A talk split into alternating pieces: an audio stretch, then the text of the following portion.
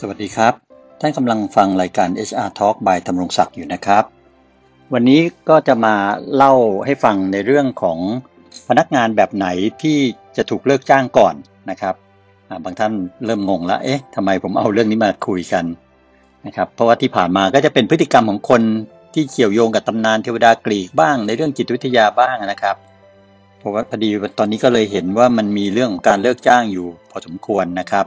เพราะว่าเรื่องพวกนี้เราจะมักจะพบเห็นในตอนที่เกิดวิกฤตเศรษฐกิจได้อยู่เสมอๆนะครับ เพราะฉะนั้นการเลิกจ้างเนี่ยมันก็เลยเป็นเรื่องที่เกิดขึ้น ก็เลยอยากจะเอามาเล่าสู่กันฟังจากประสบการณ์ผมละกันนะครับ ปกติเนี่ยการเลิกจ้างเนี่ยมันมักจะมี 2 ประเภทใหญ่ๆนะครับ ประเภทแรกก็คือเลิกจ้างเพราะต้องปิดกิจการเลยครับ อันนี้คงไม่ต้องมีตีความหรือมาจัดลำดับก่อนหลังว่าใครจะออกก่อนออกหลังนะครับ คือปิดบริษัทปิดกิจการฮะ ก็คือเลิกจ้างกันทั้งหมดนะตั้งแต่กรรมการผู้จัดการมายันพนักงานทั้งหมดอะครับไอ้ประเภทนี้ก็จบไป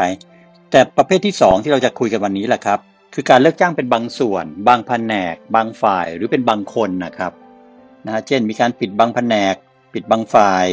เพราะงานมันลดลง หรือมันไม่จำเป็นต้องใช้คนทำงานในฝ่ายนั้นแล้วอะไรเงี้ยหรือมีการปรับเปลี่ยนระบบการทำงานใหม่ ใช้เทคโนโลยีใหม่เข้ามาอะไรก็ตามพวกนี้ครับทำให้ต้องลดคนลงก็ต้องเลิกออฟออกบางส่วนเนี่ย งั้นผมก็เลยจะขอเอาเรื่องของการเลิกจ้างโดยการปิดเป็นบางส่วนนะครับ หรือเลิกจ้างเป็นบางคนเนี่ยมาเล่าสู่กันฟังว่าบริษัทโดยทั่วไปเนี่ยจะมีการเลิกจ้างพนักงานประเภทไหนก่อนกันนะครับ ประเภทแรกครับที่จะต้องถูกเลิกจ้างมักจะโดนเอาออกก่อนเลยก็มักจะเป็นพนักงานเอาซอร์สครับหรือเป็นพนักงานที่เป็นลักษณะลูกจ้างชั่วคราวรายวันหรืออะไรพวกนี้ครับ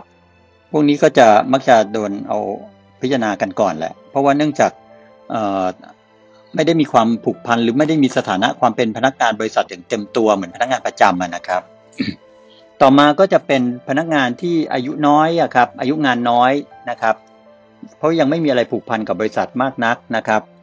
หรือพนักงานที่อายุตัวเนี่ยเกิน 50 ปีขึ้นไปครับ ที่ยังชอบทำงานเหมือนเดิม ต่อต้านความเปลี่ยนแปลง เวลาผู้ข้าบัญชามอบหมายงานอะไรให้ใหม่ ก็บอกไม่เอาอะไม่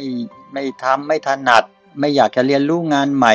อะไรอย่างเงี้ย ซึ่งพนักงงานเหล่านี้บางคนก็จะไม่มีผลงาน ไม่มีศักยภาพที่จะเพิ่มขึ้นตามอายุตัวและอายุงานที่ผ่านไปนะครับ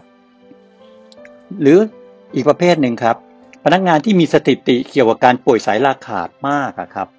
พวกเนี้ยป่วยเป็นนิดขีดเป็นประจำสุขป่วยจันลาอะไรอย่างเงี้ย พวกนี้แหละครับ อยู่ในข่ายที่จะโดนพิจารณาออกมาแล้วนะครับ ต่อมาครับ พนักงานที่มีปัญหาสุขภาพ หรือลาป่วยบ่อยมากครับ มีโรคประจำตัว หรือลาป่วยบ่อย ป่วยจริงบ้างการเมืองบ้างอะไรอย่างเงี้ยนะครับ พวกนี้แหละอยู่ในข่ายที่จะโดนพิจารณาเหมือนกันนะครับ ต่อมาก็เป็นพนักงานที่ฝ่ายบริหารเห็นว่ามีปัญหาในเชิงทัศนคติครับ แล้วก็เป็นทัศนคติเชิงลบกับบริษัทครับ ชอบทำตัวต่อต้านกับฝ่ายบริหาร เป็นตัวปล่อยข่าวลือ งานหลักไม่ทำงานประจำคือ คือสร้างข่าวเรือครับ ยุแยงตะแคงรั่วทำตัวเป็นมาเฟียขายใหญ่ประจำบริษัท พวกนี้แหละครับ มักจะถูกพิจารณาเอาออกไปเหมือนกันนะครับ ต่อมาก็จะเป็นพนักงานที่มีปัญหาในเรื่องความประพฤติครับ ขออภัยครับ มีปัญหาในเรื่องความประพฤติก็คือ ชอบทำผิด กฎระเบียบคำสั่งต่างๆ ของบริษัทอยู่บ่อยครั้งนะครับ หรืออาจจะเคยถูกตักเตือนด้วยวาจา หรือถูกตักเตือนเป็นลายลักษณ์อักษร ในเรื่องพฤติกรรมการทำงาน อะไรเหล่านี้ก็มักจะอยู่ในข่ายที่จะโดนพิจารณาออกเหมือนกันนะครับ หรือว่าเป็นพนักงานที่ถูกประเมินผลการปฏิบัติงานนะครับ ให้มีผลการปฏิบัติงานอยู่ในระดับต่ำนะครับ เช่นถ้ามีเกรด A B C D E นะฮะ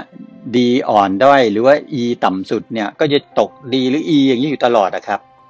พวกนี้จะมีปัญหาในการทำงานก็จะอยู่ในข่ายด้วยเหมือนกันนะครับ และอีกประเภทหนึ่งครับ ประเภทที่จะเรียกว่าอยู่นอกตำราเลยก็ได้ครับนะฮะหรืออยู่นอกทฤษฎีเลย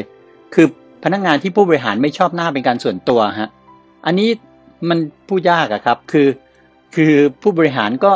ไม่ชอบหน้า ไม่รู้จะว่าไงฮะสอนศิลไม่กินกันนะ ถามว่าพนักงานประเภทนี้ทำงานดีไหมดีครับ บางคนทำงานดีหรืออาจจะทำงานเก่งเลยแหละ แต่ทำไงได้ครับ ก็นายไม่ชอบหน้าหรือนายใหญ่หรือเอ็มดีไม่ชอบหน้าสักอย่างเงี้ยมันก็โดนกาชื่อกากระบาดออกไปได้เหมือนกันนะครับ พนักงานทั้งหมดที่ผมเล่าให้ฟังมานี้แหละครับมันอยู่ในลำดับที่จะต้องถูกคัดออกอยู่เสมอๆครับ แล้วก็ไม่จำเป็นต้องเรียงลำดับหนึ่งสองสามอย่างที่ผมบอกนะครับ จะข้อใดข้อหนึ่งหรืออยู่ในข่ายที่พูดมาทั้งหมดนี่แหละครับ จะอยู่ในกลุ่มที่จะถูกพิจารณาให้ ให้ต้องถูกเลิกจ้างได้อยู่เสมอเหมือนกันนะครับ เพราะฉะนั้นเนี่ยที่พูดมาทั้งหมดเนี่ยก็ไม่ได้หมายความว่าอยากจะให้มีการ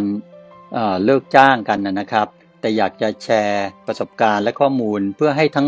ฝ่ายบริหาร หรือว่าคนที่เป็นพนักงานนะฮะที่วันนี้ยังมีงานทำอยู่อะได้รับทราบว่าตอนเนี้ยเราทำงานเนี่ยเราเรามีพฤติกรรมในการทำงานเป็นยังไงบ้างนะครับ เราเป็นคนที่มีทัศนคติลบกับบริษัทชอบก่อกระแสปล่อยข่าวลือ หรือว่านินทาว่าร้ายงานหลักไม่ทำงานประจำคือด่าบริษัทอย่างนั้นอยู่หรือเปล่า หรือว่าอู้บ่อยฮะป่วยสายลาขาดบ่อยนะครับ หรืออผลงานไม่มีเลยอะงานอะไรจะมอบหมายให้ก็ไม่อยากทำไม่อยากจะเอาทำแค่หน้าตักพออะไรอย่างเงี้ย ถ้าเป็นอย่างนั้นเนี่ยแน่นอนครับคุณค่าของ งานที่ทำเนี่ยในสายตาฝ่ายบริหารเนี่ยมันก็จะลดลงครับแล้วถ้ามันลดลงมากๆ มันก็จะเข้าไปอยู่ในข่ายของการถูกเลิกจ้างได้ในที่สุดนะครับ เพราะฉะนั้นตรงนี้แหละครับ จะได้เป็นอุทาหรณ์สำหรับคนที่ยังทำงานว่าต้องพัฒนาตัวเองครับ แล้วก็ต้องมีพฤติกรรมในการทำงานที่มันเหมาะสมนะฮะแล้วสอดคล้องไปกันได้กับบริษัทนะครับ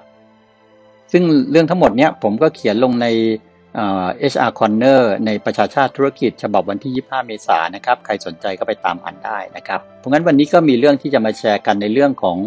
พนักงานแบบไหนที่จะถูกเลิกจ้างก่อน เท่านี้แหละครับ พรุ่งนี้จะเป็นเรื่องอะไรติดตามนะครับ วันนี้สวัสดีครับ